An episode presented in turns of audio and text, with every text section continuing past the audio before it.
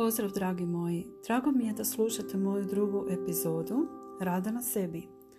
Danas ćemo govoriti što znači rad na sebi i koga treba. Znači rad na sebi je poduzimanje akcije u svrhu poboljšanja situacije u životu i mijenjanje realnosti. Zašto je potreban osobni rast i mijenjanje da bi nešto promijenili u svojem životu ili svoju situaciju? Zato jer ste svojim sustavom razmišljanja ili mindsetom izgradili svoju sadašnju realnost kojom očito niste zadovoljni. Postoje obrazci ponašanja, misli i akcija koje poduzimate i koji rezultiraju vašom sadašnjom realnošću. To je kao začarani krug. Živite u svojoj zoni konfora, iako nam se baš ona i ne sviđa, na nju ste navikli i usvojili taj mindset. Prihvatili ste gdje ste. Vjerojatno ste počeli osjećati stagnaciju i dosadu ili veliko nezadovoljstvo, iako vam zapravo ništa ne nedostaje i sve se čini u redu.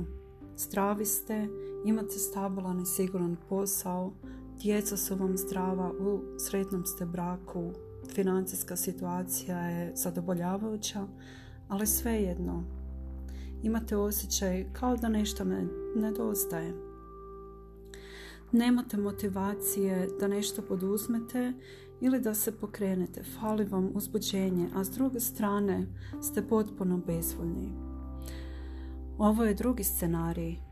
Možda imate neku tešku životnu situaciju i prisiljeni ste da i prisiljeni ste da nešto promijenite usred životnog brodoloma ste i nema natrag. Promjena je neophodna. Sad morate smisliti što i kako dalje.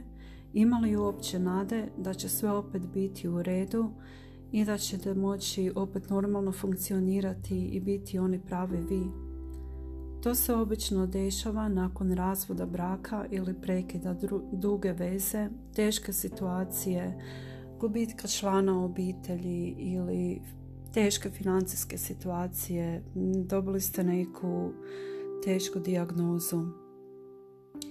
Te stvari se nažalost dešavaju i često se čine kao da je sve izgubljeno, ali u stvari to može biti početak nečeg novog.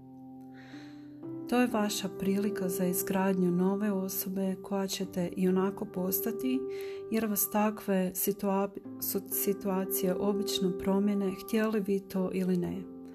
Zato predlažem da zatražite podršku i stručnu pomoć i krenete u pravcu stvaranje verzije sebe koja će biti u stanju nositi se s velikom količinom stresa kroz koju trenutno prolazite i da odaberete najbolje moguće izbore.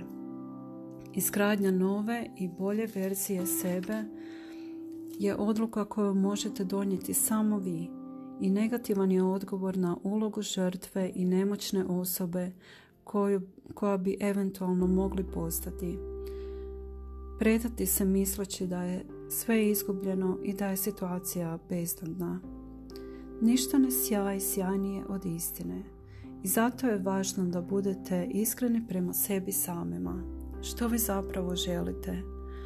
Da li želite poduzeti akciju i krenuti u smjeru u kojem možete eventualno zalječiti sve ono negativno što vam se dogodilo, da postanete bolji i jači bez obzira na sve. Odluka je samo na vama. Evo ja se nadam da vam se svidjela ova epizoda. Molim vas lijepo da je podijelite sa nekim ako smatrate da netko ima potrebu za nečim takvim rastom i razvojom. Ja osobno smatram da svi mi imamo nešto što bi mogli popraviti ili promijeniti, ali često toga nismo svjesni. Ja vam lijepo zahvaljujem na vašoj pažnji i slušanju i čućemo se u epizodi broj 3. Pozdrav!